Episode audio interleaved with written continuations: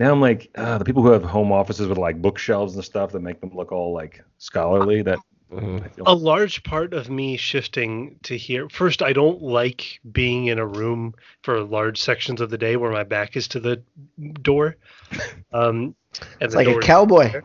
Case Yeah. somebody's like gonna hit on you or something. I can't, well, and no, and I like even when I'm in like meetings and stuff like that, I can't sit in a seat where the back is to the door because I'm just thinking about that the whole time. I have You no idea. God, the Godfather too many yeah, times. like uh, exactly. when I go to an Italian restaurant, I must sit in the corner facing the entire place. and also, I don't want to, like, oh, you're a Purdue fan. Oh, that's pretty cool. Y'all, Purdue's up every single call. I don't need that.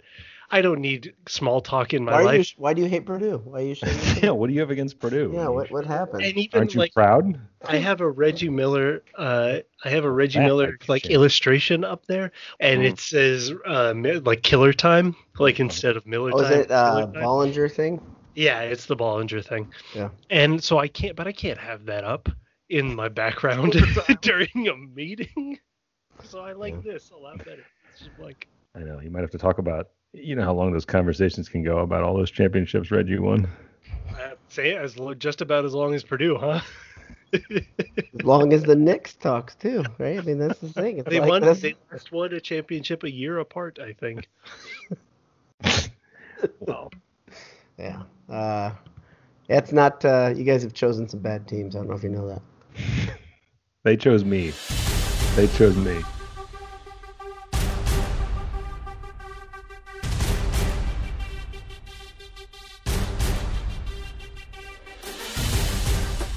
And somehow, here we all are talking ourselves into Purdue football. Here we go. Here we go. wanna- Spool it up. Oh, Spool are you up. recording already? All right, good. Oh, of course. Well, we could. I mean, the one of the the things that I think everybody needs to hear is how we think the stars have aligned for the championship. Just Not Big Ten, national champion. mass chaos equals Purdue success. Yeah, yeah. Just complete. I saw an IU fan say the same thing, by the way. I don't know if you saw themselves or about Purdue? about themselves. They yeah. had mass chaos last year. They were nine Indiana. That's They- right. Yeah, They- it's they, now our they didn't turn. get there. Yeah. That's the thing, and they will never get there now. So They sad didn't. for them. They'd have to go nine and zero, so that would be something. right. Yeah, it's gonna be. I mean, I, that's the thing. You watch college football, nothing makes any sense. So I I have watched Texas sucks, so that's good. how many That hours together. So here's the thing. Here's a question. How many hours altogether put together of college football have each of you watched? Ryan, we're going to start with you because I know this is going to be the highest number in the oh, it's it's it was a lot. Like I I watched. Oh, I I bet I've watched thirty. Hours? Yeah, I mean, like it's just like uh, if this is a regular. So so far for you, it's kind of been like a regular season where like you've been. If it's a I- I- Thursday I- I night, got college into it, yeah. football's on. If it's a Friday night, college football's on. You'll just turn to it and put it in the background. yeah. Like even the you know like the really weird bad games that started that first week. I was like, yeah, man. I was watching high school football. I know that doesn't count, but I was watching. He's in this vein. exactly. Let's go. Let's go. It's time. No, wait, many- no. yeah. Oh, we're already in. Oh, we're already in. This Welcome to the Bullet Sports Handsome Hour. And uh, just uh, wh- where did we leave off last season? It's been a while, but um, I have no idea. I saw that we had a podcast in May. I'm glad that Rondale's happened. healthy. I was worried that you know he might go into the season injured, but uh, it's good to have him back for his junior year. Last we talked, he was a Purdue football player, and he still is. Nothing's changed, right? You know, nothing. I mean, in the offseason, it was really uneventful because Jeff Brohm wasn't. I mean, there were no Jeff Brohm rumors. yep, he wasn't. He didn't try. Nobody tried to pull him Nobody away. tried To, So finally, Purdue can have a nice distraction-free offseason Exactly. exactly. just to focus on, you know, the game plan. well, recruiting. You always talk about infrastructure. That's been. There's probably been a lot of that. You know. Oh yeah. In, uh, infrastructure building, um, you know, just, just a nice. We were hoping for it last year. You know, last off season was like a tumultuous, you know, Jeff Brohm rumors, all of these kind of things. We're And with that. this season, it's just just It nice. It allows you just to zero in and focus on the schedule, the schedule, the schedule. And I say that three times because there have been three schedules. because just like Beetlejuice, if you say the schedule three times, it'll pop. and poof, we've got one now. It's awesome. And I like that it was like it was like putting the, the dice like in a Yahtzee shaker. It's like Oh, Ohio State. Oh, shake them up again. Exactly. I All didn't right. like it the first time. No, Ohio State. Perfect. Although, no, although- Michigan too. Good. woo, look at that.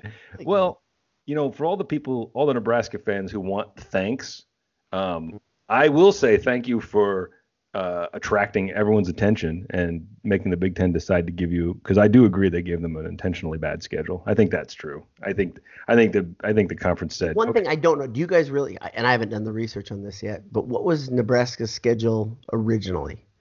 Like, because remember such things. That's a good because point. if I mean if, if that's I, I I should have done that if I only knew that this was coming. This. But it it's really hard, by the way, what you're doing right now. Looking up the original schedule is really difficult Scrubbed because from existence. because every web, website has said, "Oh no, not that." We've we've redacted, we revised that post. You know, It's so gone. yeah, it's gone. I only know that Purdue's was because I look back at our posts. I can't Right. find it anywhere else. Right. It was where they're gonna play. I, I mean, Still, Nebraska did get the hard, Boiled one of the hardest schedules. You loaded up boiledsports.com for information? I don't load it to write anything anymore, so I, I load it to check details of things sometimes. That's the thing. I go out and I write something and I'm like kind of happy with it, and then I'm like zero comments, zero reaction on Twitter, zero zero zero. Nobody reads anything anymore. Somebody, They- somebody, somebody complimented uh, your post uh, on Twitter, and I said how much I appreciated that he actually read it. I don't know if you saw that interaction because I was like, "That's two, uh, It's two hits. It, weirdly enough, Justin's son and traffic And my mom. looking at traffic, but I just think like nobody comments there like that anymore. And I so it's like it's yeah. it's you know I'm totally fine with just at least I don't know about you guys. You guys seem to like the discourse. You you like the feedback. Me, I like the bullhorn.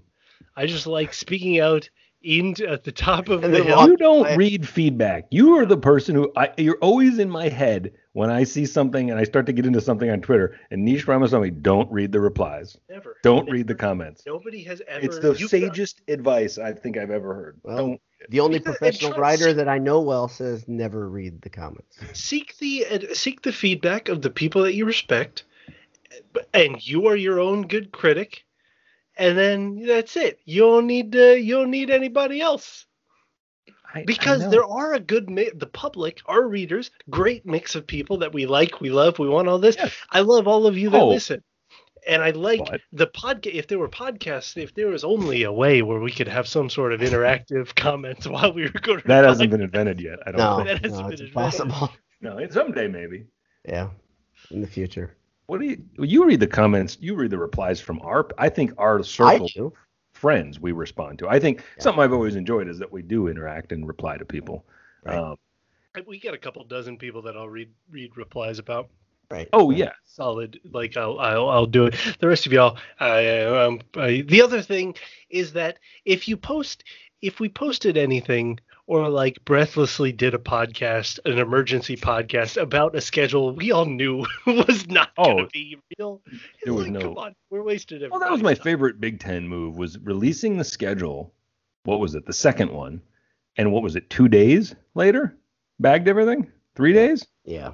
And it was Uh, amidst all of the you know it was amidst like all of the other conferences either postponing or canceling or stuff like Yeah. that and it's just like why don't we get why don't why don't we not record a podcast right now? Why don't we not post anything like right now? Because they don't nobody seems to know what's I going on. i don't know it, i don't know if anybody knows what's going on any better now but at least we're you know it's Well, there's a direction some there's some some unity someplace in the conference, and there's there's at least some sort of there's messaging happen. Really, that's that's the key. That I the hardest thing for me to swallow was the fact that there was just there there was no message coming out. Right? I mean, you had really weird, inconsistent communication from the conference, and then you had all these whisper campaigns happening before that, and then afterwards, and you'd hear some things about the press, and then you even heard no whisper campaign, which was really weird. And the people that were saying, "Well, the Big Ten goes about these back channels," Kevin Warren goes about back channels to kind of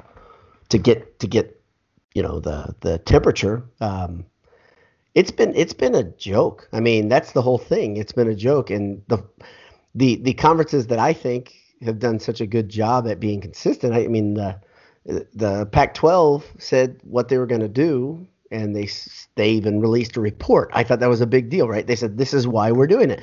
The SEC said, SEC said this is what we're doing. We and we would ask other conferences not to do a knee-jerk response now.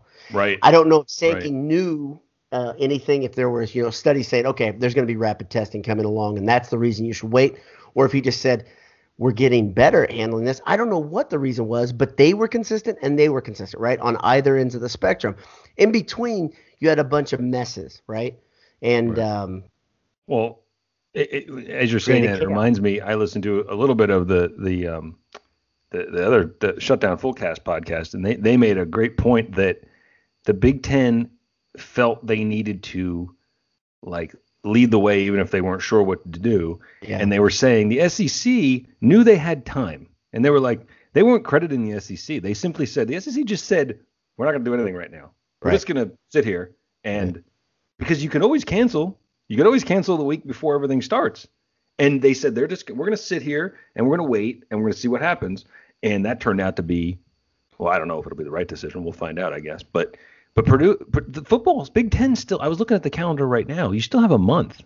I mean, I'm a little concerned that sure, you know, something could happen over the next three or four weeks before the Big Ten even gets to play a game. I mean, I guess you need that ramp up, right? Because they weren't even really practicing. Some teams were and some weren't. They say because of the way states were handling things. I mean, you had some campuses that like shut Rutgers. down, and yeah. yeah, yeah, and so that's the challenge, and that's the really interesting challenge about the other even later arrivals to the schedule. There there are teams that haven't practiced, right? There are teams right. that even haven't been doing organized weightlifting.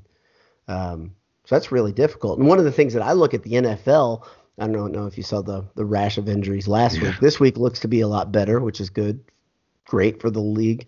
But the only thing I thought I was like, man, maybe they do need to go through the motions for a quarter or two, you know, before the oh, season or something. To, yeah, to just just to get the body in shape. I really don't, you know, I've never seen a season where you had, well, that's not true. I've never seen a day where you had that many ACLs and Achilles injuries, right? Specifically, they were so unusual, and like my ticker just kept popping up. This guy's done. this guy's done. This guy's done. Uh, so that's I, I saw I saw an, uh, an explanation of that from I think it was former players saying it, it, the people who were like, oh, see, we don't need preseason games because week one was fine.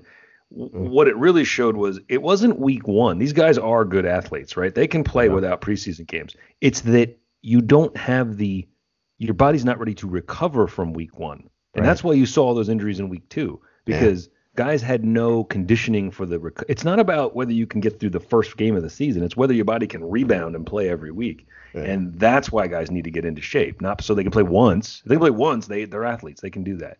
Um, I thought that was an interesting analysis. So maybe the the next three or four weeks are, are exactly what I mean. You made a point in your quick cast, like that Brohm and company have had time to yeah. draw up things.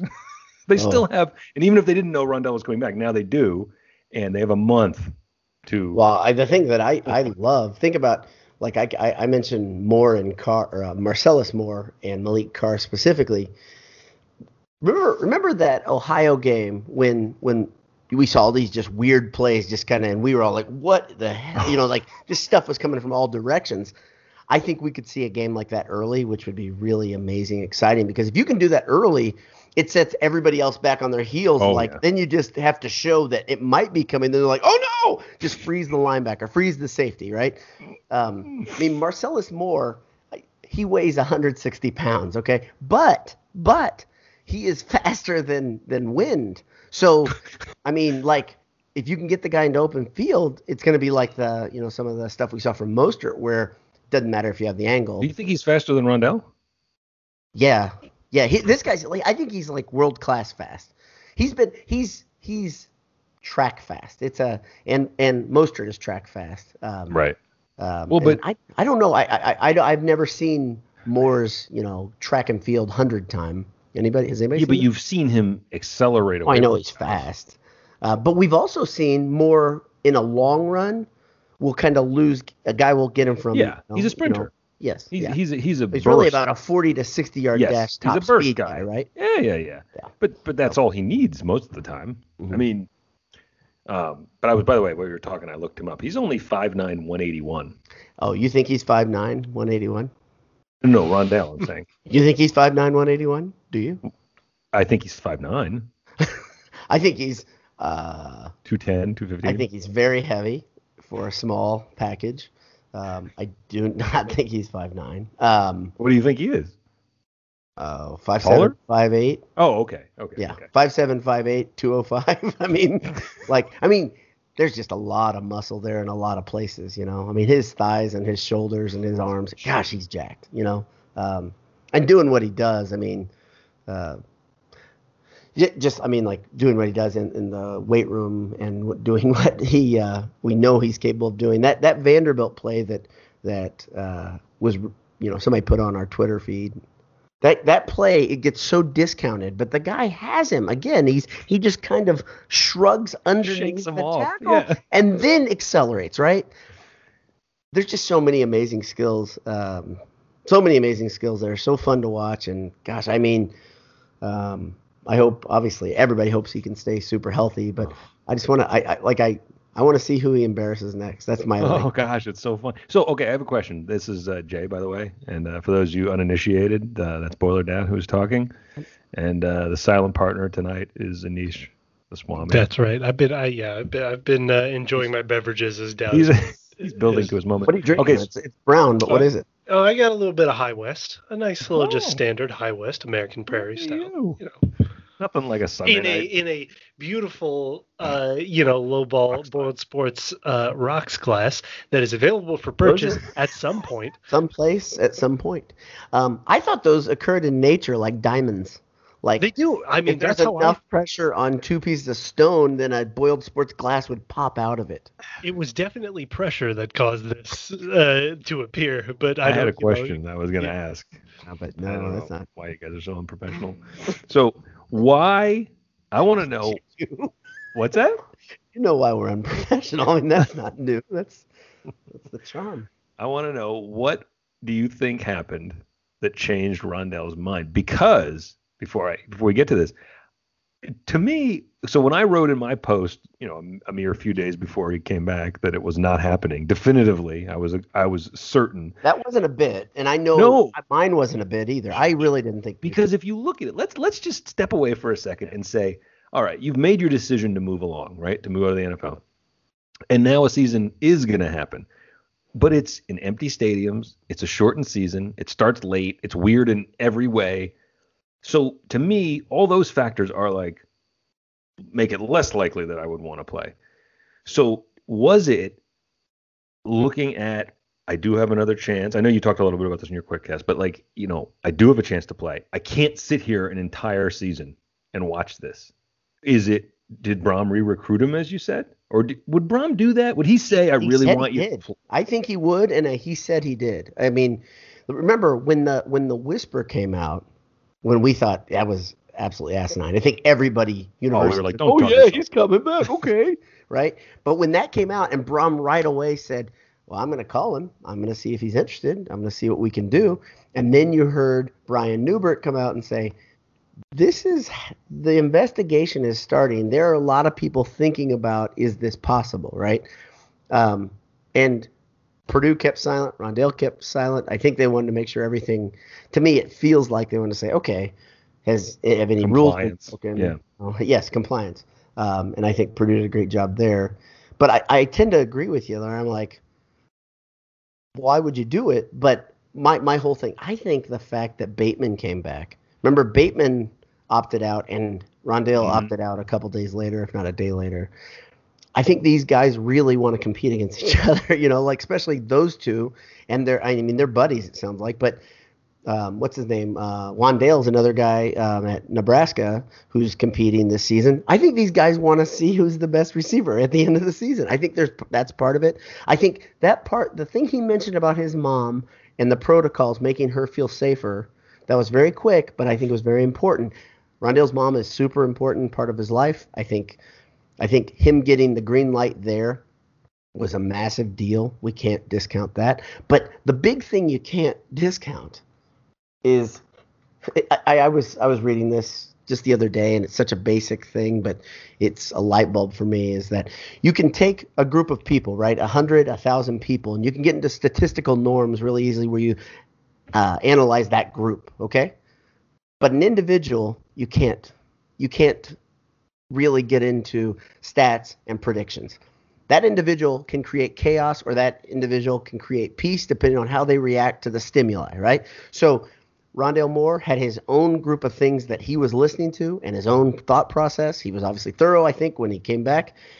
And it's hard to figure that out. I think it's hard to figure out the whole thing when someone decides they're going to leave, when somebody decides they're going to stay, when somebody decides they're going to sign with a school. I think all those things are really, really tough to figure. And whenever anybody says, he's coming, he's leaving, that sort of thing, I'm always like, you don't know anything. Nobody knows anything. Yeah. Right. The uh, to me there is a romantic version of my answer to you, and then there is the not romantic version. The romantic version is that Jeff he has I mean and that I think is true. I think both of all of this what I'm saying I think is entirely true. Uh him and Jeff Brohm have a unique relationship uh like for for like a um you know a kind of star offensive coach and a star offensive player. Anywhere in the country, Jeff Brohm and uh, Rondale Moore's relationship is very unique. Secondarily, uh, uh, Jeff Brohm's relationship with Purdue is oddly enough and crazily enough something special, something unique, uh, not because of us, but because of the chemistry. With just like Dowd said, um, for for Rondale, like the decision to spurn your alma mater, where you are a hero, your statue job, you know, a job where they, if you succeed even a little bit, they will put up a statue of you. That was Louisville for him. The re- the Mhm. decision to spurn that, in large part, was because he wanted to. Co- he he he made a commitment to this guy at Purdue, and this was the way to do it. Um, and so I think the re-recruitment was there. I think the fact that um, you know they uh, you know made his family safe like feel safe. He feels a real bond with the with the wide receiver room. That's the romantic answer. In reality what do i think changed? I think he got feedback from the nfl he doesn't have an agent. I think he got feedback from the nfl that said he's a guaranteed second round talent. But to be a first rounder you need more we need more tape we need to make sure that you're durable we need more game you know we need more game Mhm. film we just need a higher uh, i mean basically he got uh, what's he got 16, 16 games games. so like he got 16 games worth of data that's just not enough for 16 and football a quarter, right? yeah i mean like Well, that's not enough for football recruiting and the No. other thing is that goes hand in hand with that is that the guarantee that Rondale Moore, even now, is a second round pick means that he can insure himself. He can get an insurance policy that guarantees that even if something happens, he will be protected. That's I what- think Yes. I entirely that's honestly. I think that's what changed. Um, and we can, and it, it is an all chemical kind of thing where it is a mixture of all of that emotion with family and with Brohm and with Purdue and the wide receivers room and uh, you know and professional uh, obligations and salary, but in the end. Y- It, this is his livelihood. This is your livelihood uh, when you're a first round talent like this, and the risk that you're taking is your livelihood. So the thing that needs to change is a certain guarantee that you're going to have a certain level of lifestyle guaranteed. And you know, if you tear an ACL, if you break an ankle, you know, if you tweak your hamstring again, like you'll have at least a base. You'll have you'll be drafted, and then you can focus on not you know all of the money that you gave up or anything like that, but just getting your body right. This is kind of worst case scenario planning, and i, oh, I think i'm not trying to be. I. I have no idea the answer to this question though. But let's say, let's say, of course, Jay was a great athlete in college, of course. and he back then all you needed was a million dollars to get by after college. But my guess is Rondale probably got a five million dollar policy. Something I don't know. Oh, I- How much does a five million dollar policy cost? I really have no idea. I don't know.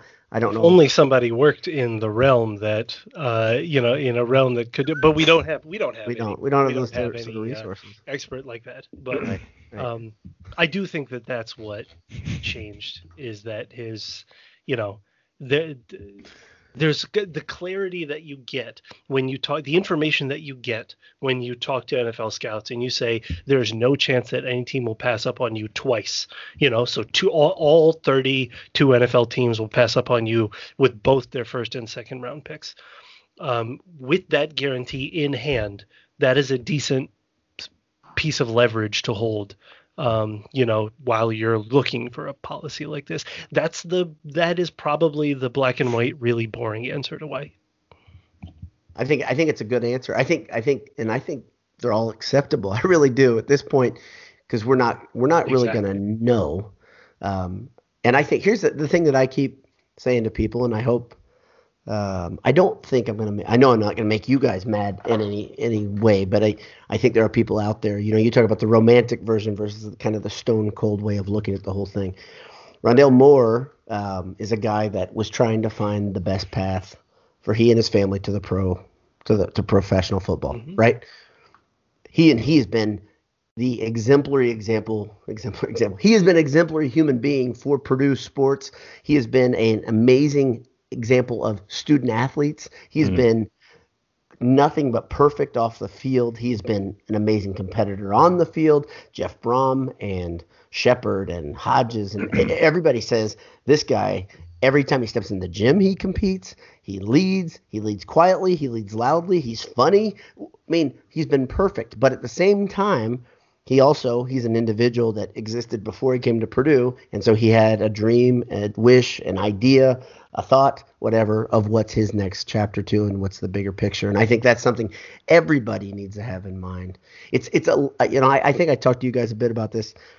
To me, the, the, there's a very good comparison with Swanigan. I I, I mean, I think Swanigan came in. Mm-hmm.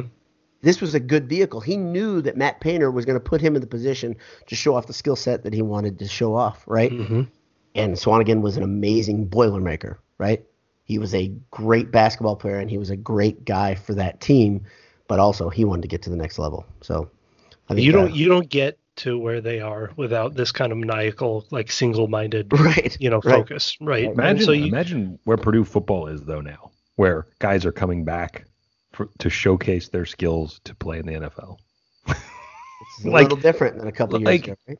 Think about that, like yeah. where this program has, and, and it's still not. I mean, it's not like they're winning nine, ten games, but they're but like think about the position Jeff Brohm. And so for those people who like to say, oh, 13 and 13 in his first two years, and then you know under 500, okay, but you're building something more than that. It's not just about that.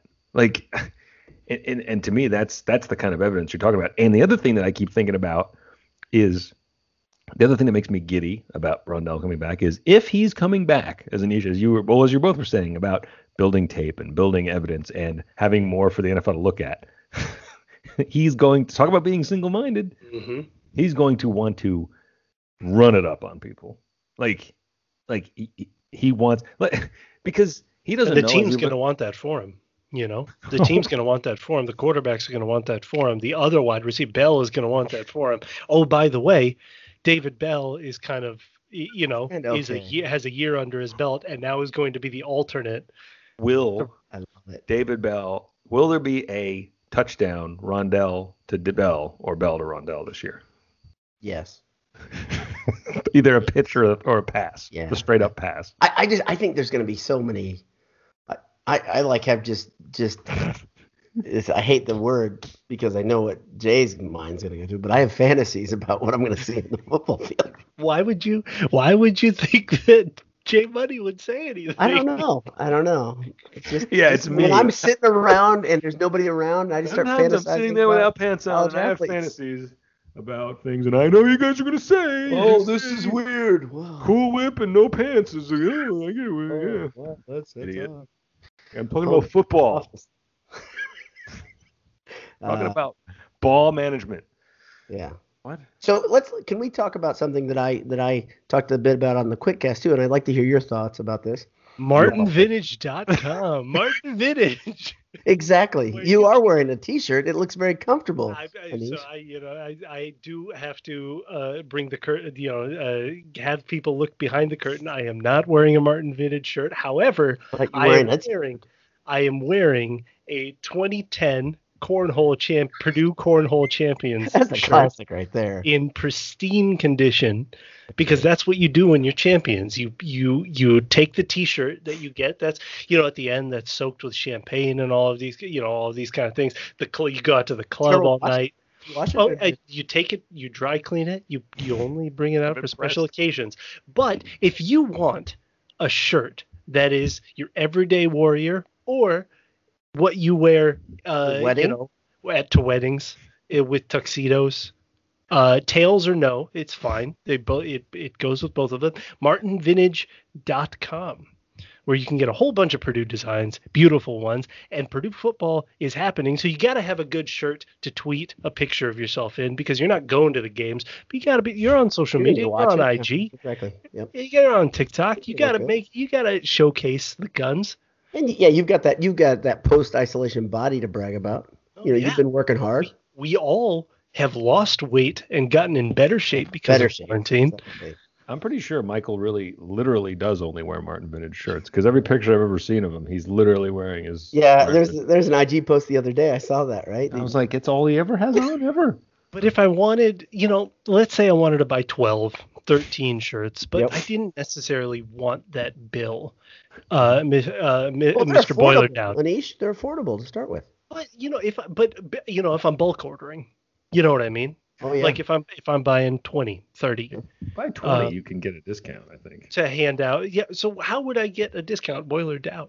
Well, I would. Uh, there. I mean, this is kind of insider stuff, but I would enter boiled at checkout. B O I L E D at checkout. Oh boy, and it's like then you're gonna save so much money. You're gonna come right back for another order. Probably. You'll probably hit send. You'll then you'll realize, what have I just done? Why didn't I order ten more? And so, uh, you know, this is where I get in trouble with Mrs. Boiler Dowd, where I've ordered 20 shirts and then I turn right around order 25 more. You can just give them away to neighbors. It's it's totally fine. You had a question before this. Okay, so so the the question before this, okay, because this is the and I really I got pretty hot about this this idea that there's nobody that can throw the ball Is to somebody? Ron I'm sorry. Is somebody getting a fax? At- did at this sound like that. Is there a fax machine? Are you are you faxing in your letter of intent? somewhere? Uh, well, in a second, Jay's dial up might act, act a little wonky too. So You know, there's this thing in radio where you don't need to always draw attention to the things that are happening. Like a, few podcasts ago, when I put a cookie in my mouth and you two decided that it was time to ask me a question. that's the perfect time to do it. Why wouldn't we? You had to see that coming. It's not like email or or text messages. You need. Uh, it's like it's. I I hope is everybody in your family okay, Jay, buddy? Because the only people that get faxes are like kidnapped, kidnappers. Right, exactly. It's not What's a fax. It's my what's the printer.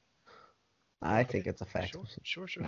I think it, it probably I'm it sorry, probably that was the second interruption. Boiler Sorry, down. I'll Continue. for You you. got hot and bothered. Okay, so who's who, not not they're just angry hot like, I, but who who do you guys uh, think there's a there's a guy that can distribute the ball to David Bell and Rondale Moore? Do we have any reason to believe there might be somebody? I the think stable? Anish could distribute the the ball. So do I. I really So do. Yes. I think if you just throw it in their general direction, good things will happen. I think there was a uh, uh, walk on throwing the ball to David Bell, and and the passes weren't always great. That's why there's some amazing photographs of David Bell Oh. horizontal to the ground catching the ball.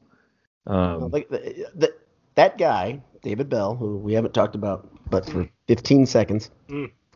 he is a awesome route runner, and this is before having another season under his belt with Coach Shephard, right? Another off season to to really work on the the nuance of the game. He's going to be better.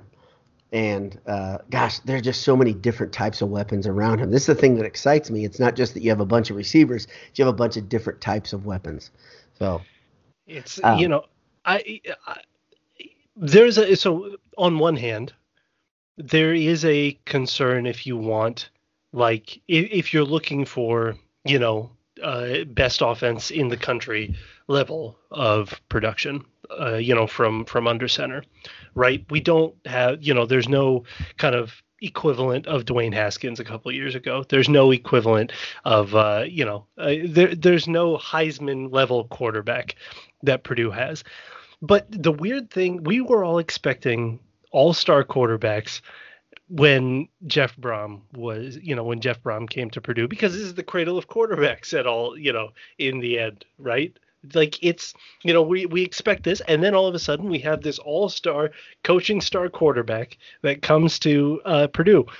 In reality, the way that he's built Purdue is by making it so easy that anybody could go under center and put up numbers, whether it's the scheme, whether it's you know any of it because of the talent that is around because he's developed the wide receiver room because he's developed the um you know the tight ends the tight ends are going to be another massive target for him. So it's just his job hasn't been developing these heisman level quarterbacks. It's been making it easy so that you know boiler dowd can go and go under center and put up all star numbers.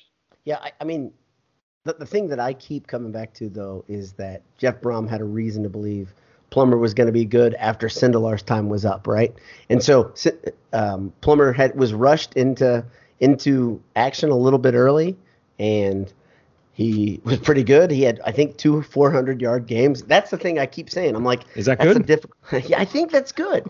And I know that he had bad games too, but let's that was a freshman playing quarterback. That's a yeah. freshman. Guys get better in this system. Guys get better with the tutelage of these coaches. They Jack showed the it. Snack. Jack the snack, baby.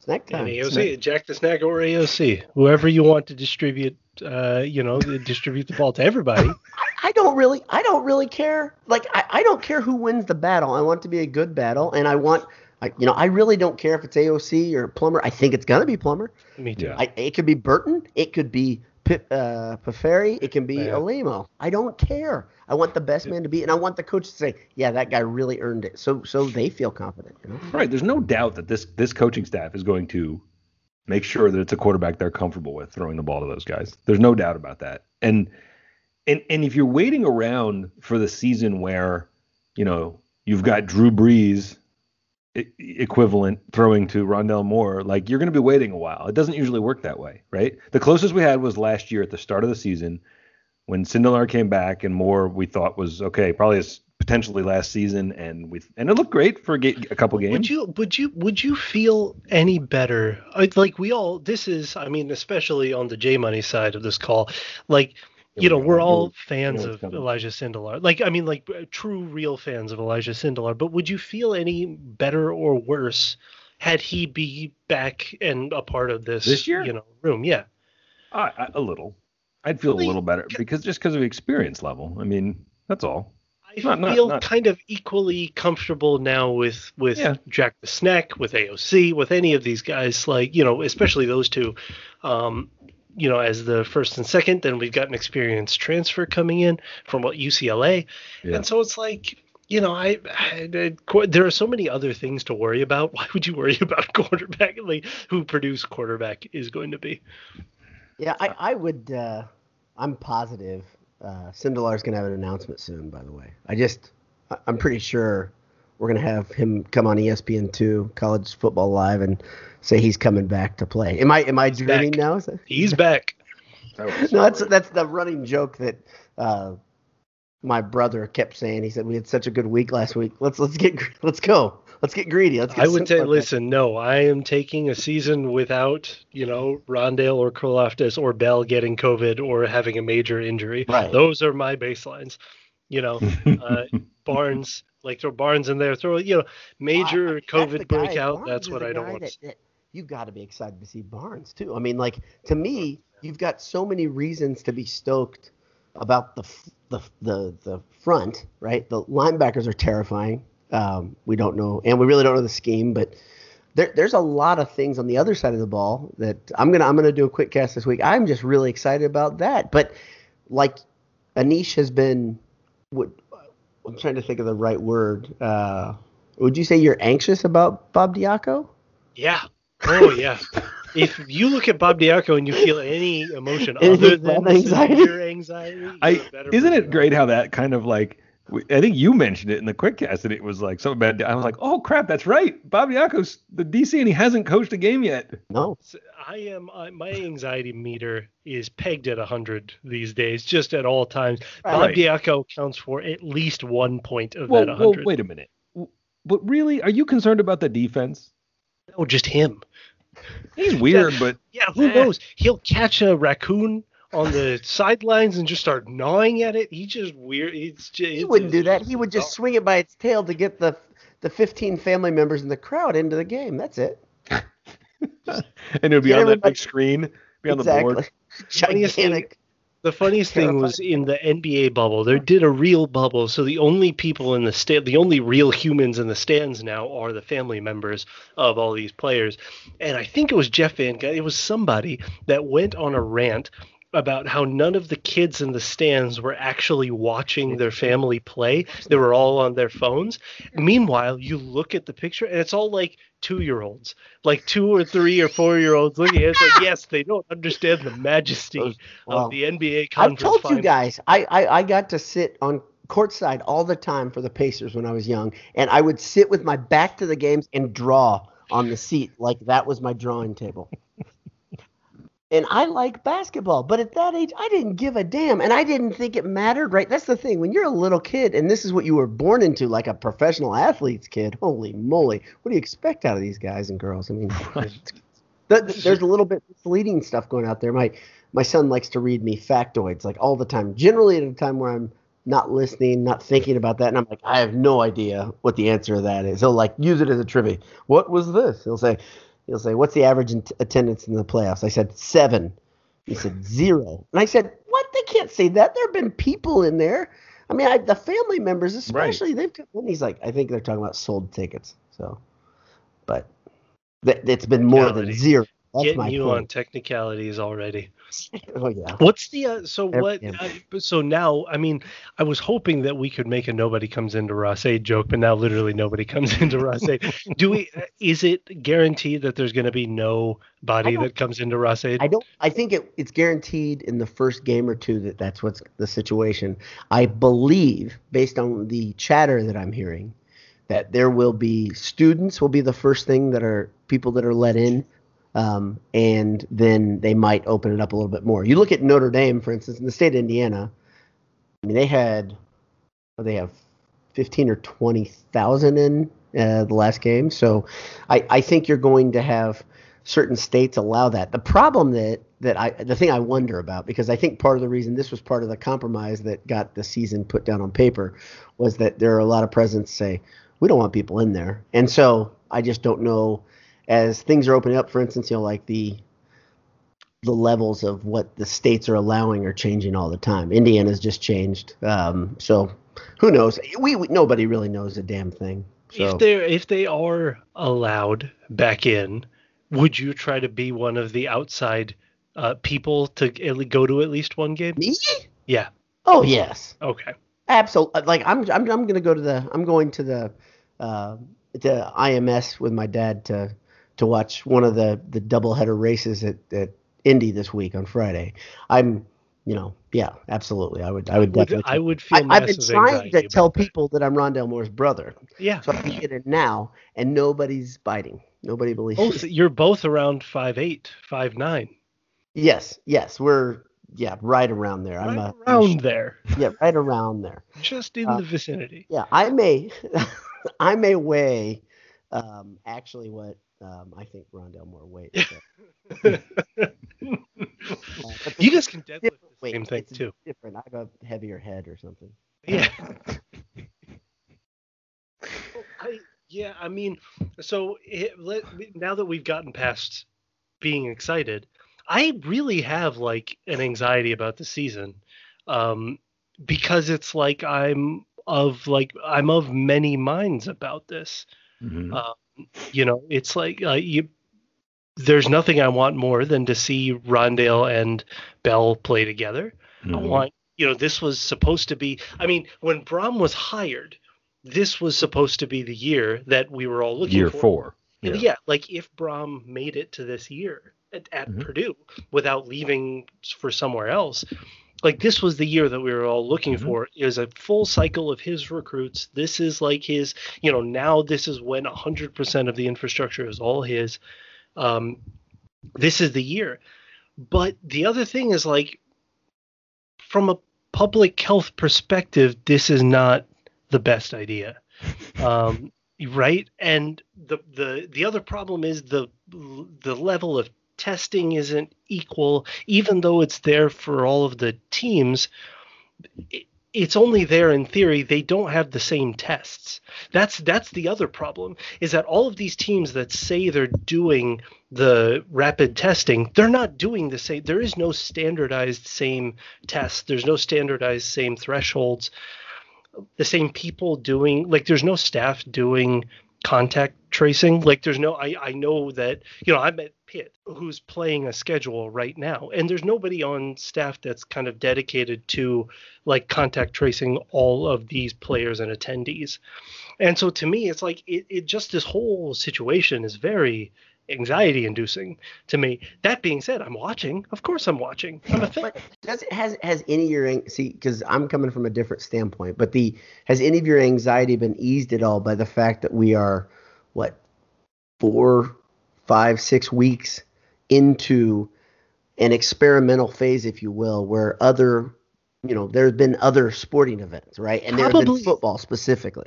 So let's do just college football. Okay. Because you can't even compare it to the NFL. You can't compare it to the NBA, which you is the bubble. to college or high school, though, right? Can't you? Well, no, no, because it's it's greater travel. It's a greater okay. number of people traveling in these in these hyper local i mean so if a breakout is going to happen it's going to happen in a nursing home it's going to happen in a hospital it's going to happen in a college dorm because of just the way that living happens right?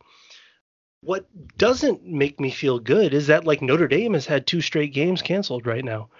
Um, a significant amount of games have already been canceled and they're not postponing it they're just canceling it um, and then there's the other thing, which is like it, I couldn't help but think about this at the beginning of the conversation, which is where we're talking about the rash of injuries in uh, week one of college football or of, of the NFL, where we are talking about that it's not the instant you know you you the eh, game one play one you go on there and because you're not in shape you instantly tear your acl right? It is either the recovery which is why you may have seen a lot of injuries last week or you're going to see those effects in game 13 14, mm. 15, and you might see a rash of injuries there. It is that long term effect. We're not seeing a ton of symptomatic cases right now.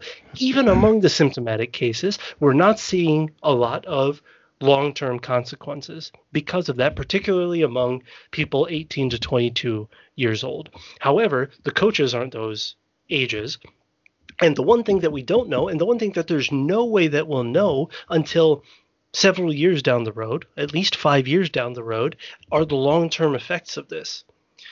And so that it, it there is a give so and you, take. You personally, are you going to stay anxious about this for several years? I mean, yeah. like, okay, yes, okay. this is going to be my job for several years. Mm-hmm. You know, so like it, it's going to be a part of what I do as a bioengineer.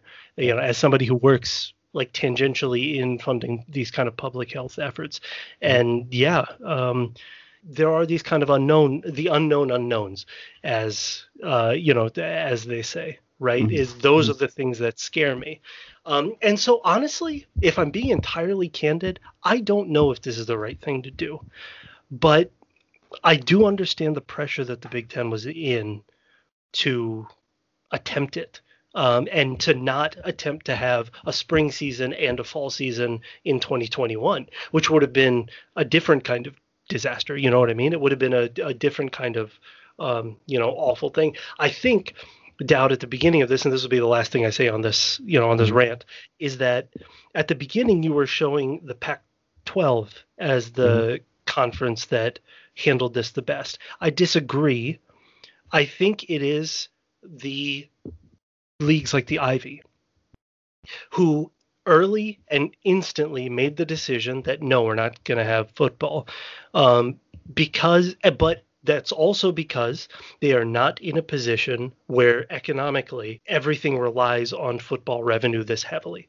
And you know the including the students you know the the the long term kind of uh, you know career implications for their students. So there are a whole bunch of factors here but the people that weren't wishy-washy about this were the ones that had the least amount to lose for no football season, so they could cancel it just instantly. I, I mean, I, to me, that the um, this comes into like a bigger philosophical life thing when you say, um, you know, the the people that handle it best were the people that cut it off. I think that is a um, it was bold. They were they did it early, um, but I I think in some ways, in some ways, I think that is that is uh, an easier situation for them to. That's an easier decision to make, mm-hmm. just to say, okay, we're not going to do it.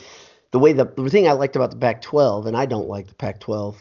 I don't like their conference leadership. For the last couple of years, they've shown that they're not great um, at a lot of things. But the but what I I appreciated, okay, what I appreciate is the fact when they came out with their reason of doing it, they actually released a document with that and said this is why we're doing it.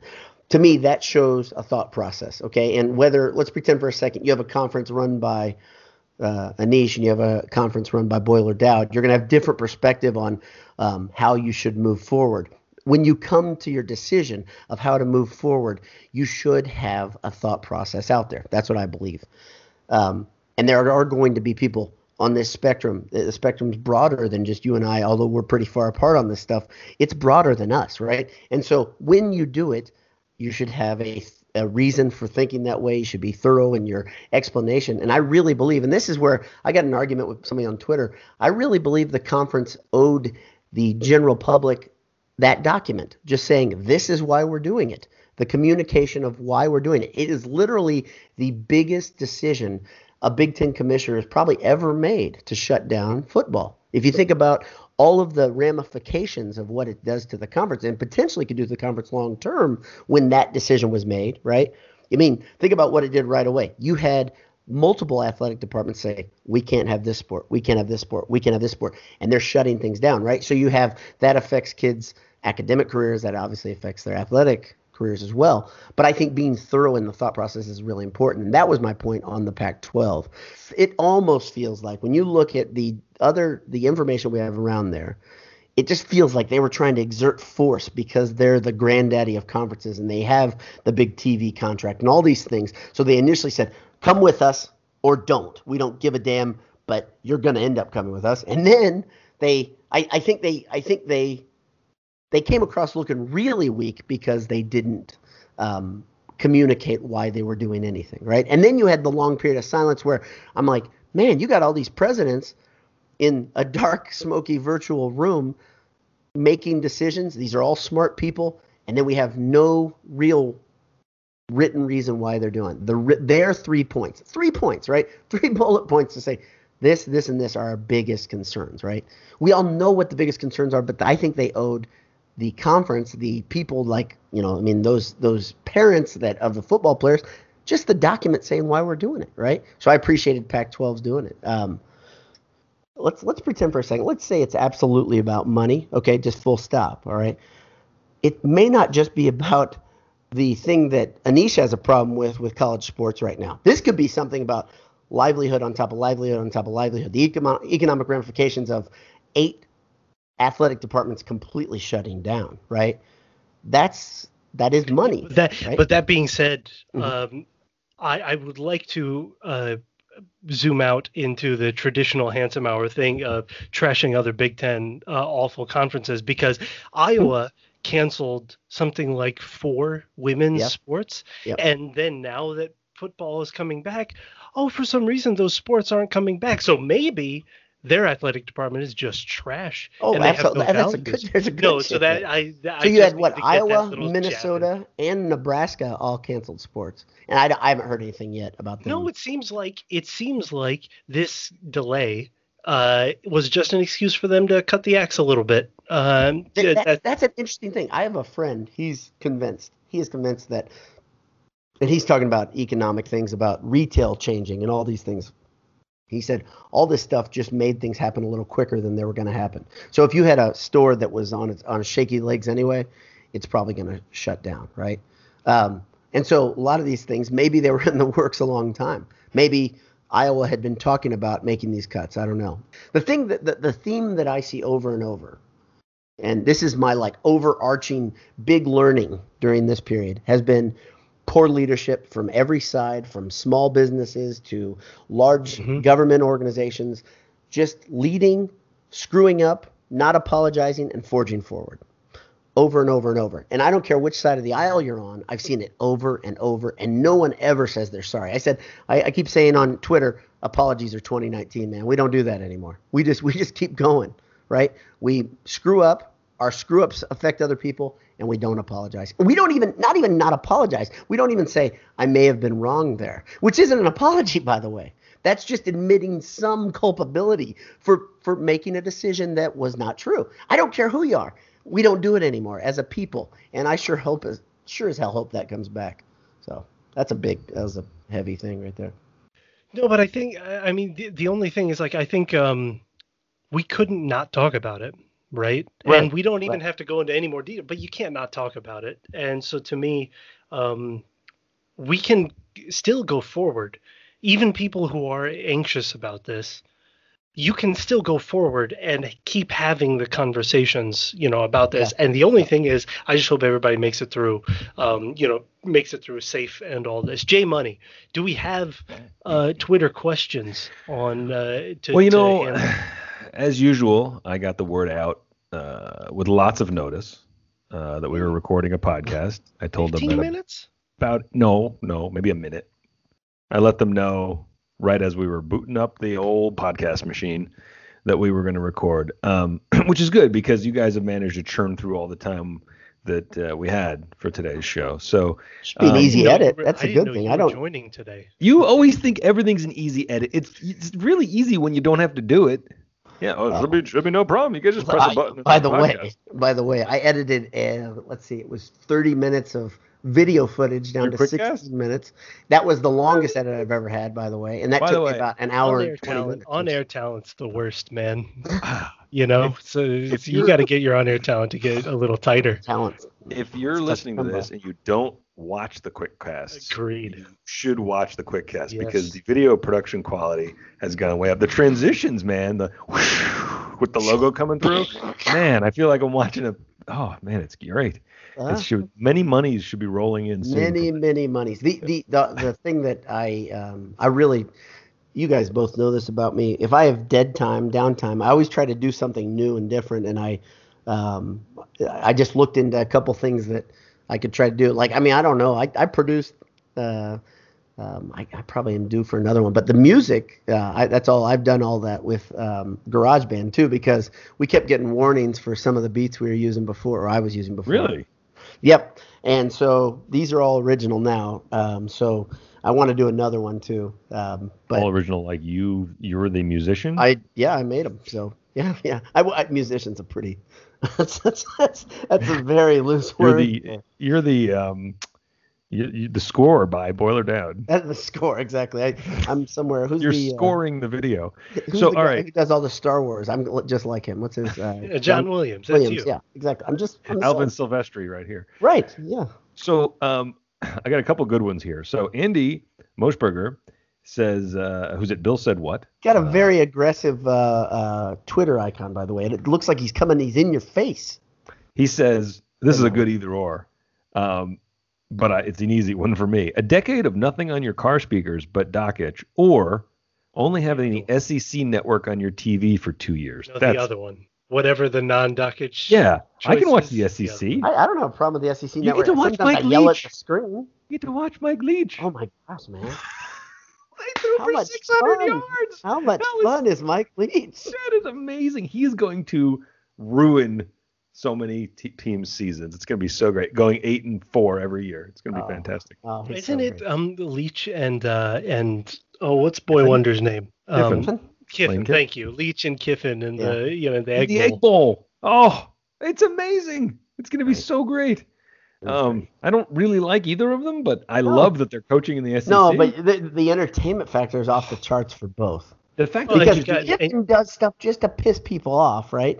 And Right. Leach does something. It's like it's almost like he acts like he's in his own bubble, and he has come in. This is what I, I said. I really need to see his Monday presser because he's going to come in with a story. He'll he'll weave a yarn. It will be amazing. it's And not going like to have he- anything to do with the fact that his quarterback threw for 600 yards. I like that he'll just come to Mississippi State and say, "All right, just throw the ball constantly." Oh, all right, and we'll do that and beat the defending champs. I saw, I saw, saw an actual tape analyst say not a single play was new this year from uh, Washington State last year. Like he just took the same just stuff. Watch tape, idiots. And is it's the same plays, the exact same runs, and he's still getting 600, 700 yards of offense, uh, like oh, pass. I don't. You guys saw that. I think the quarterback threw for like he was like fifty three percent, fifty 4% completion. Not nothing, maybe a little lower than that. Nothing to Costello, the ex Stanford quarterback. Yep. Nothing to write home about. He he threw for over 230 yards more than he had ever thrown for at Stanford. Um, but so what's the what's the secret sauce? Obviously they're going to put the ball up a lot, but what do you guys think? How do you do that? I mean, is it just as easy as just like probability? It can't be because he he didn't have the best receiving core. He didn't inherit the best quarterback. It's a good uh, scheme. It's just good schemes, and Schemes nobody. work in college. Yeah, I mean Schemes it's work in college. because you can't because you can't you don't have dudes Good night. like savants like Ed Reed on there diagnosing plays and informing t- you know, doing tape study in real time. By the you know, way, uh, my my son, little boiler Dowd, reminded me of something as I was bashing the LSU DBs over and over on Twitter. He said, "You know Stingley's not playing, right?" I said, "Yeah, I know he's not playing, but the other guys shouldn't be bums. These are all five star corners, Right. I'm sure." Right. LSU produces NFL quarterbacks. Right. They bring in NFL quarterbacks. Those guys looked atrocious. Mike Leach made them look silly. I will say this on the podcast, what I said to you guys, and it got glossed over. Ed O at LSU has strong Gene Chizik vibes to me. You remember Gene Chizik, right? Yeah. Nothing, nothing gets Cam Newton wins national title, then is nothing again. Uh, Ed is not a is not a Mm. great history. You as a may offend coach. Anish very I much. was I gonna say know. I'll take the other side of this bet. Go ahead, man. He he's not gonna have Joe Burrow anymore. So No, but I I'll take Burrow. the other side Go of this Tigers. bet. But the other thing is, again, it comes down to infrastructure, right? Like, do you have other like parts of your foundation that Yeah. are strong? Gene Chizik did not, but Ed actually does. I mean, like it, position and recruiting, and it's also a much more talented recruiting bed. So no, I, I'll I'll take the other side of that. okay. Cleve, By the way- speaking of long shot odds, what Yes. J Money? What were uh, Purdue's odds to win the Big Ten? Big Ten. We're gonna confuse Ryan now, but but I Purdue seriously look at those numbers. Purdue is No, plus not. twenty thousand to win the Big Ten, which right means if you bet hundred dollars, you get twenty thousand dollars. That's what It has that to be means. hundred. Why isn't it just one? It could be any. You know, you got to Those put the plus thing- dollar, those plus numbers simply mean that's what you win if you bet hundred If I dollars. bet zero dollars, do I get twenty thousand dollars? you do Because I'll put zero down right now that Purdue won the national title. it was to win the Big Ten, which which you have to understand. In this kind of a season, to make them that long to win the conference is ridiculous because Right. It could abs- it could happen. It's this is not Well, but kind what of they're what they're saying is that means that no one's betting Ohio on that. State just are absolutely overwhelming Yes. favorite, right? So Yes. there, there's a lot of twenty thousand teams, right? Eh, there's not though. Like Really? Nebraska was only plus five thousand. Indiana was The- only the, plus love 15. affair with Nebraska is just ridiculous, and that must mean that Nebraska. You guys can tell me they probably put a bunch of money in when it was ten, right? Is that is- Probably. and then it came up, right? It starts off at a certain point where like people in Vegas do their models to see. Th- To me, at this point, Nebraska is like that uh, vintage motorcycle that you thought would appreciate. It wasn't valuable at the moment, but you thought it would appreciate, and you bought it. You put it in your garage. You treated it really well. You winterized it. You did everything, and now it turns out it's just a Suzuki. And you well, can't get Harley rid of it. Davidson, that happens right now, You right? I mean, they're not worth the sheet thing. metal isn't worth isn't worth it. But don't ever say that to someone who owns a Suzuki. Oh dear Yeah. lord. Oh yeah, there'll be there'll be the you know No all one makes Suzuki them like fans- this. This 1995 Suzuki's cannot be duplicated. You Okay, know so- so how you well the know this, but- Suzuki's ran in 1995. Oh man, they ran like the wind. Mama Fuller Dowd, okay, she connect, she collects really, really scary porcelain dolls. Okay, Who does you this? go to my mom, oh, oh. And she keeps ones with the telling me there's faces? a big market Like- for them. They're very expensive. Yes, they're terrifying. Okay, and they look like they're gonna come alive and kill you in your sleep. Okay, because they're very realistic, scary faces. But she says I could help her sell them on eBay that she's gonna she's gonna make a fortune. Clean up. And I'm like, okay, tell me the manufacturer, and I'll look them up. Nobody's buying these scary porcelain dolls, but she thinks there's a market for it because there's other, um, uh, how do I say this, uh, uh, old ladies with with specific taste. I don't know. I'm trying to be as nice as I can here. I know what you mean. That's yeah. Old ladies with specific taste is pretty much all that's left in the Nebraska fan base. Hey, oh, got him! Hey, oh, got him! Gosh, this this So- off season, I've been annoyed with Nebraska just in general since they joined the Big 10 Uh-huh. I don't have animosity towards them. J Money has legitimate dislike for Nebraska. Yeah. Fine, it is what it is. We You all have Yeah. we all have the schools that just for some reason kind of you know d- like poke us in the ribs and just Yeah. annoy us like that i think what has been happening is that over this summer of particular historic nebraska annoyance jay has been feeding me just just shot after shot just line oh just do this line ah. right here It's- i'll light it up And you're hooked. all you gotta do I is just described sweet it as- candy I described it as little baggies of hate, and you now you have to have your little baggie, and you can't. You you have to have it. I understand. am done with Nebraska. They have not brought a winning program to the Big Ten. They've not brought cable in this Brought in Tim the Miles, you remnants. son of a bitch. In the remnants, true. It's, they A brought nice a great, a better basketball program than they have a football program. That's for sure. the weird thing. There's no doubt. There's no doubt. I've heard that their practice facility is great.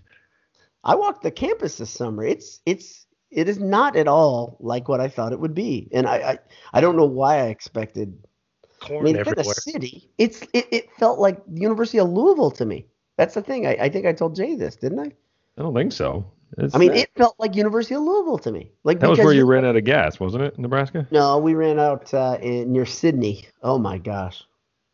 Uh, I don't know what kind of an adult man runs out of gas on a highway. Miles between gas with no warning. I I don't I gas. don't think about my gas tank until the light comes on. I And don't. that's Oh, 20 to a- 25 miles. That's the thing. That's- And so- and that's before the reser- reserve tank. You should get 50 miles after your light comes on. oh well, no, I can tell you, uh, the Ford We Flex that I rented, it was it was a rental, um, and I had I had 25, okay, and we're going about 90 because the speed limit's high on that side in that part of Nebraska. We were flying, okay, Autobahn. and I said, let's get off this exit. We'll get some food, get some gas. My wife says, nope, let's keep going. Not ready to eat. I say, okay. I don't even think I don't. I'm not blaming her. I, I just said, okay, no big deal. We keep going. 60 miles, 60 miles between gas. We go another 10 to 15. I said, we're done, guys. I roll down the windows. I turn off the air conditioner. We're getting our doors blown off now. I've turned it down to about 55, and semi trucks are going 100 by me in the left lane. And I'm like, oh gosh, now I just want to get to an exit so I don't get creamed by a, a semi truck. So I get in the, the the shoulder, and now I'm just limping with the hazards on going 40. Okay. And I'm like, okay, 40 is a pretty optimal speed. I'm like, just get me to an exit. I get to an exit, and there is nothing on that exit. I mean, you get off there, and you're looking in all directions, literally prairie dogs. I'm this not is Nebraska, though, right? They're popping out of yeah. I'm like, holy One more moly. reason to hate them. Yeah. So, but anyway, yeah, yeah. Don't sell them for spare parts. Can we trade them for Sell Old off Dominion? Nebraska. sell them. Yeah. Uh, but the, the campus is surprisingly, it's very modern. There's I'm a lot. sure the people are all lovely. Sell We're gonna them go for back spare to parts. we're gonna go back to the Big 12. All right. Bye-bye. Goodbye. Goodbye. You've literally done nothing. You've done nothing except instead of 11, we now have 12. We would I would take literally any college. So- Kansas. there are Give us Kansas. You know You've got to give me your favorite thing Nebraska has given you. Oh, I went to a really great wedding in Nebraska, like the state of. Oh, I think Frank Pelini is my favorite thing. Oh, Oh yeah. He's Bo hilarious. She, whoever that is. That, I think that Bo person- Pelini's up there. Bo Pelini is hilarious. Yeah. But I was He's reading like- about him again Yeah. this week. He went like 61 and 27 at Nebraska. Never won fewer than nine games. Let me just restate that. And they ran him out of town. Yeah, yeah. They're delusional. Like you, that's that's the that's the crux of your whole problem with them, right? It's just the delusional nature, the the belief that you're something that the rest of the world just has no idea what you're talking about, right? It's not just thinking your your your motorcycle is worth something. You don't even have a motorcycle, and you're talking about this thing There's no it's motorcycle. just an ATV. You're trying to sell it to motorcycle Right. People. Look at moped. classic. Good. Oh, man. Well, You've got two wheels and a couple sticks. It was great one. That's I think the next Nebraska blog: two wheels and a couple sticks. A Nebraska Cornhuskers blog. Two wheels and a couple sticks. All right. So there's a whole bunch of good questions. We're pretty far into this uh, pod. So Uh, um, keep rapid firing. okay. Um, so good. The I know so we have won one. Would you rather have no Rondale but be guaranteed beautiful weather for every game this season, or have Rondale and have every game have moderate precipitation? That's a great question from Al- really Andrew. good question. Yeah. Give me the precipitation. I, You got to take Rondale. I agree. I- Yeah. Gotta take 'em. Yeah. I mean, because the potential of the exciting play is ridiculous. But you could argue really easily that the potential for exciting plays with David Bell are pretty darn good too. No, I'm I'm taking the rain. Give me the rain. The mod. You even Whew. said moderate I'm gonna say I'm gonna say I'm gonna say Rondale less Purdue would be better because we we gotta we you're have afraid to of bad weather with this. I am terrified of bad weather with Jeff Brohm as the head coach. There, it, I wish I could go document. Just look at each. Oh, it's bad, guys. It's bad. I know. freezing cold with no precipitation is about as bad as he can handle. If it gets, if there's snowflakes falling at all, if there's moisture, oh boy, different team. Ke- Kevin Sprice says, uh, given there are no fans at Ross-Ade, what are the best ways to fill out the stands for TV viewing? He says, 50,000 cutouts of Urban Meyer doing the Surrender Cobra? Well, that would be my choice. We did, uh, or uh, uh, did was it Denver today that Yes. did uh, South Park? They had every That's member awesome. of the town of South Park in their stands today. That's great. Yeah, it's great. It's great. The people are having fun with it. I mean, Um, honestly, honestly, guys seen here's a these? free here's a Yeah. free idea Yeah. for for Purdue people. Have every have every alum and every current student submit mm-hmm. their breakfast mm-hmm. club uh you know their breakfast club mm-hmm. costume and fill it with cardboard cardboard cutouts of breakfast club. The the people on the broadcasting love to talk about breakfast club and they love to zoom in on the people in random banana costumes Yes. in the stands. So just make that the whole stadium. That's my idea.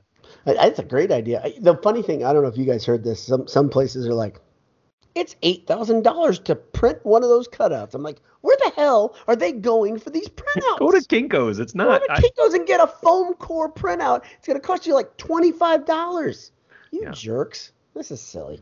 I think the Dodgers, I think it was the Dodgers or the Mets. I can't remember, but they were letting you, you could pay to have your likeness and the money went to a charity. How much?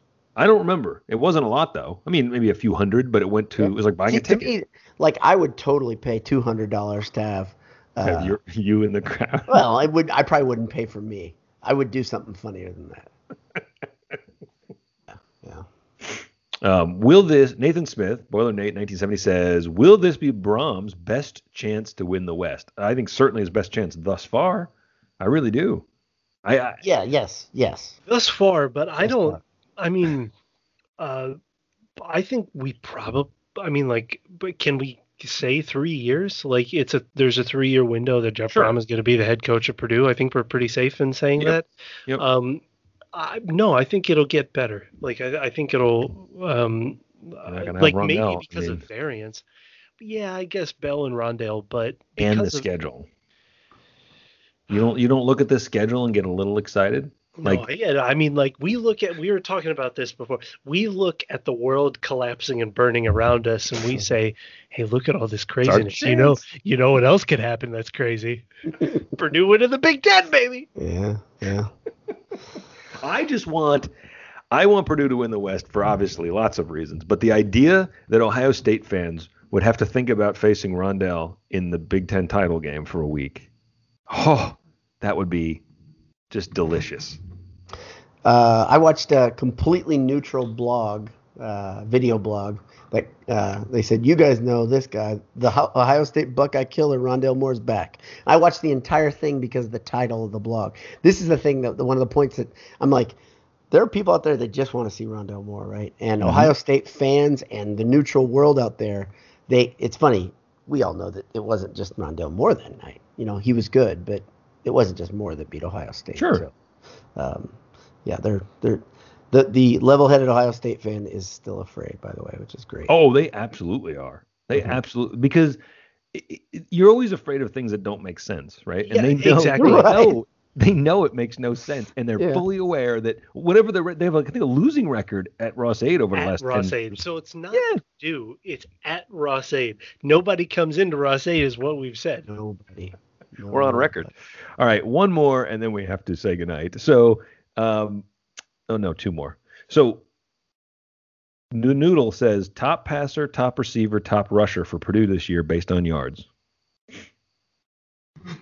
Passer, rusher, receiver. Yes, yardage. So Uh, I'm gonna go snack. Snack is the easiest call there. To Yep. me. Yeah, I agree. Everybody knows that where I stand on snack. Yep. Yep.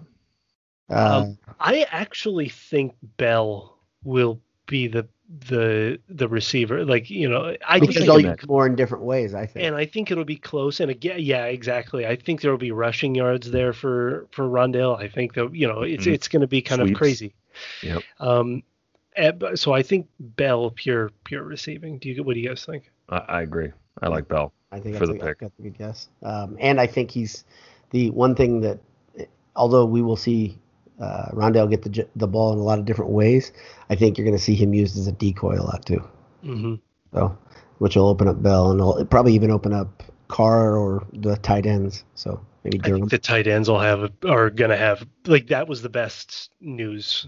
You know, like the the people that should take the Rondale comeback, you know, the best is are the tight ends. I think. Mhm. Um, is King Doerue the Yep. the the Yep. odds-on favorite for rushing yards? I, thi- I I mean I, it's I, I don't think it'll be Horvath and I don't think um I don't The think Murphy kid, uh, yeah. I don't think he'll do it. So yeah, I think Doerue is the is I think that's actually that he'll he'll get that going away too. I don't think that one's gonna be close. The other two are a lot harder because of the the there's clear variables in the other two. So Dude's name is King. I love it. His name's King. Jay, do you have a, do you have a, any disagreement there? No, no. I, I, I the, the thing that's scary is I had to like bring up the running backs because I know King Doerue and and I know Horvath, but man, it is a unknown bunch. But Hewitt Hewitt he played a little bit. I think he um I believe he tweaked something before he um was put on the shelf for the year. Um They've got him listed as a redshirt freshman, so he got Right. redshirted after he hurt yes. Okay. Yes, he played for like 3 games, I think. So. I don't think you need to have great running backs with this offense, right? There's going to be opportunities there. So you hit your hit the holes, you know, run once every four plays. I- I Use use the pass to set up the to set up the run. when what did we say when Purdue was looking for a coach? We said, do the things that you did well. When you won, when you were successful, what did you do? It was that. Every time Purdue's been really good since, you know, uh, leaving aside when they had, you know, Leroy Keyes, they've it's been because they threw the ball really well. That's their identity. It always has been. So that's that's not clinging to something. That's what Purdue's always done. So Right, right. um and then Matt Trip Truman says um, and maybe this is one we've sort of touched on, but I guess we didn't directly. If Purdue gets over the hump and finally beats Wisconsin, do we play for a Big Ten championship? I mean, Yes. it's hard to. I can't that's imagine beating Wisconsin. I cannot, not even my wildest dreams. You like going to Wisconsin with no fans in Camp Randall? I kind of do. I think that helps a little. I think that's a lot. Yeah, that's the only way that I see it. But even then, it's just Nebraska, or I mean, um, uh, uh, uh, Wisconsin's kind of style is so different. They're so big. There's they're so big. Um, I, I think it's it's fair to say it's like a pipe dream or a a change of paradigm, right? It really we're just kind of used to Wisconsin being the absolutely most dominant team over our Boilermakers, you know, in the last 15 years. I mean, there's it's not even close. What? It's one win in the last 16. Is that right?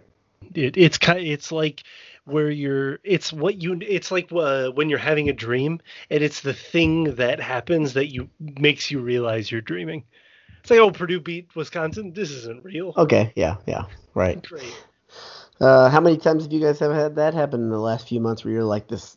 This whole existence we're in can't be real. This, this I, has to- somebody, Oh. somebody messed up the time travel. no doubt about it. Did we Uh, have one more question? Uh, J Money, J Money, you there? One more? Do do we have another one? I Or thought I just two, didn't you say? Or is that the 2nd I've given you like three since I said that. Just- Nobody Brad- accused you of counting. I snotted on myself. Brad Eban says, "Do you care if there are bowl games this year besides the playoffs and Rose Bowl? No way we get a million bowl games this year, right? I- Who knows? Who I- knows? who knows if we're getting eight game? I can if you're betting Listen. on does Purdue play eight game? Is the over under eight games? I'm betting the under. Like, Oh, wh- are yeah. you serious? Me too. Me too. I, and this is the thing, and you guys, that's the thing I've been saying the whole time about. I don't believe anything right now until like that thing starts. So I will believe Purdue is playing football when someone has kicked off, when the foot has met the leather.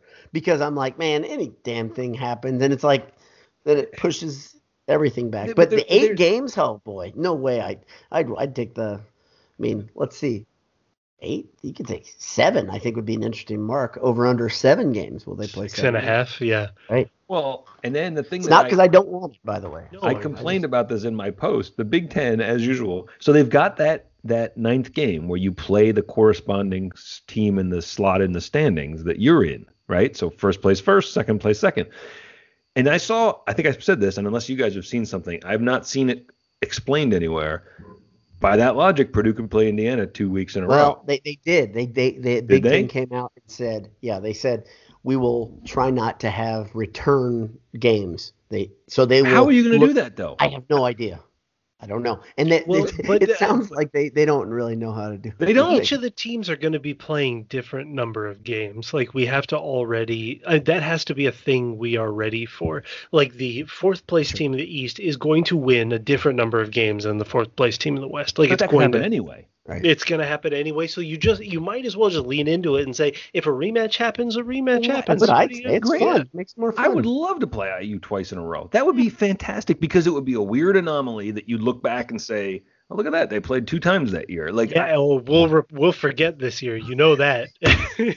We'll need some sort of mnemonic to like, you know, what was it? A 2020? What, what happened? It was something strange. it was was like 1896. They were playing eight games or whatever. Well, that's that's the thing that's so weird, right? When whenever you go and you look at schedules like from the old timies, right? You're like you're like, uh, that that and boy one. maker team was great. They finished three and one.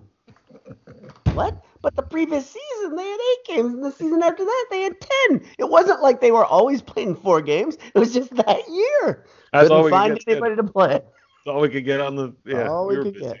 Had to do some farming. There was a cleat shortage. Why? The great cleat shortage of 1917. well, i and then they, yeah, it, and then then it got a little more regimented. I looked at it. The last time they only played nine games was like 1961 or 63 or yeah. something, and then last time they played only 10 was like 71. Um, which is crazy to me that it's been an 11 because you and I remember it being 11 when we were in college, Right. and then Yeah. it went to 12. I think when we got out, right? Yeah. I think that Yeah. Yes. sometime in the last 20 years. Yeah. Um, That's that's what you know. My buddy says this is you know the victory is playing. You know it really is. This is a completely different perspective on everything.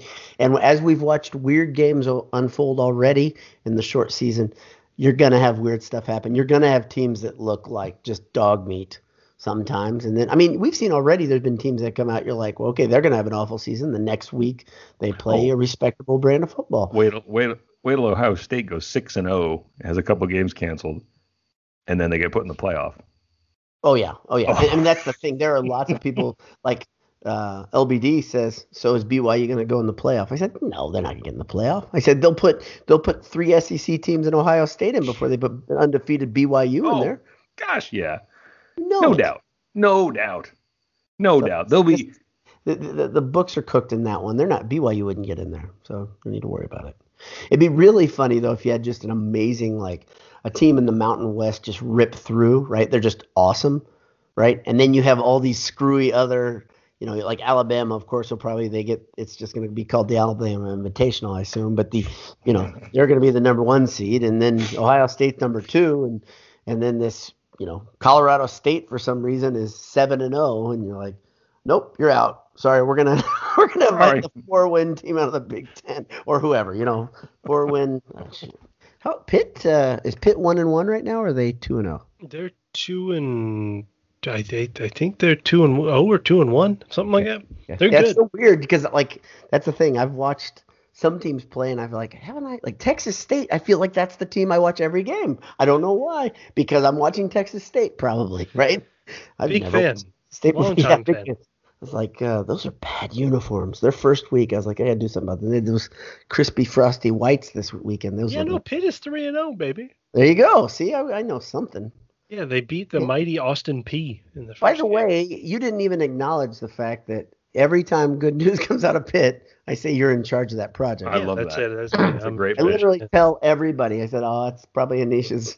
Yeah, that's right. Oh, God, again. It's not just I know somebody who's there. It's congrats, Anish. Great Every job. time, Thanks every for time. Great thanks job. for the, That's right. That's right. Again. Uh, the Pirates get to the playoffs. Great job, good Anish. job, Anish. Gosh, man, you're having a good year. Uh, We got to do something with Pitt being three and zero. All credit due to Anish. oh, Great we know work. who's in charge. Good job, buddy. All right. So how, how long are we on on the time there, Jay? You can tell since Ninety minutes, give or 90 take. what minutes. is time? Yeah, what is What? It's just a construct. That's that that construct has been tested. Six months. Oh, by the way, you always said that baseball season had to be super so much shorter. You always told me it had to be much shorter. This year it was 60 games. Is that about right? That seems like about right, and I haven't cared at all. I have no idea what's happening in baseball, other than like every now and again. It looks like there's been what a couple. playoffs.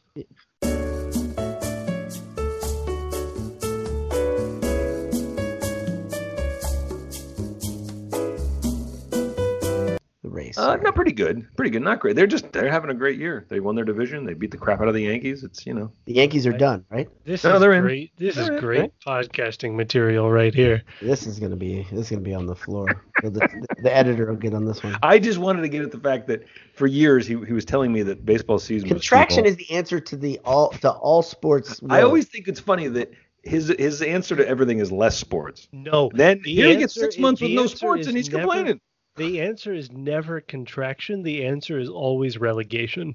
I Make it love, a I love relegation. relegation is the best thing, It's and the I only say thing that I love knowing- about soccer. I love it though. I would know Purdue would be relegated to the IHSAA or whatever But years the ago, high school you think Indiana about high how hard it'd be to dig back out of the hole that, that Yeah. Darrell Hazell had dug them. Oh yeah, oh, Gosh, they'd have But big tarps over makes the seats at Ross it only makes it sweeter. Big tarps over the seats. And then you never, that's the problem, right? You don't get revenue. That's the hard thing about relegation. Rev- uh, yeah, get out of it's, the they're different sports. I can't. I, every time I, I see a score of a soccer game, I look. I'm like, I have no idea even where that place is. Sounds like it's in Germany. I don't know what league this is. I don't understand anything right We- now. meanwhile, West Lafayette, everybody knows. it. Everybody knows. Where it is. Everybody knows because nobody comes in. Did you guys watch the Leroy Keyes video? Holy moly, that was great. I did. I did. I did see that. Him talking about trying to explain to his friends in Virginia where West Lafayette was was my favorite part. It's like, uh, no, no, it's uh, yeah, you guys don't, don't need to worry about it. It's not here. You're not gonna. Yeah. No. you'll never figure it out. No one's heard of it down here. Uh, yeah, that was pretty well done. They, the uh, the bang up job by the athletic department recently. The promotions team, man, they're good. They're very They're good. very good. They Yep. do a great job. Yep. Um, and uh, they have a sense of humor about themselves, which you can't say for everyone who's always worked at Purdue. That is absolutely true. You cannot say that for everyone. Even the people that are just might be hanging on still in the athletic department doing some different job than they used to do. Yay! Well, guys, it has been a pleasure to get back together with you. Uh, reunited. Feels so good. We've got four weeks until the Oh man. Maybe kickoff, and um, I can promise every listener out there that we might possibly maybe, Maybe. have another. And we don't know exactly. Maybe. Maybe, maybe Tune in next time. We don't know. whenever it is. It's the cliffhanger. It's the constant cliffhanger. We're all just rolling off the cliff, freeze framed, and you'll find out what happens next week. Yeah. Freeze framed. You're probably wondering how I got in this situation. Love you guys. Good night.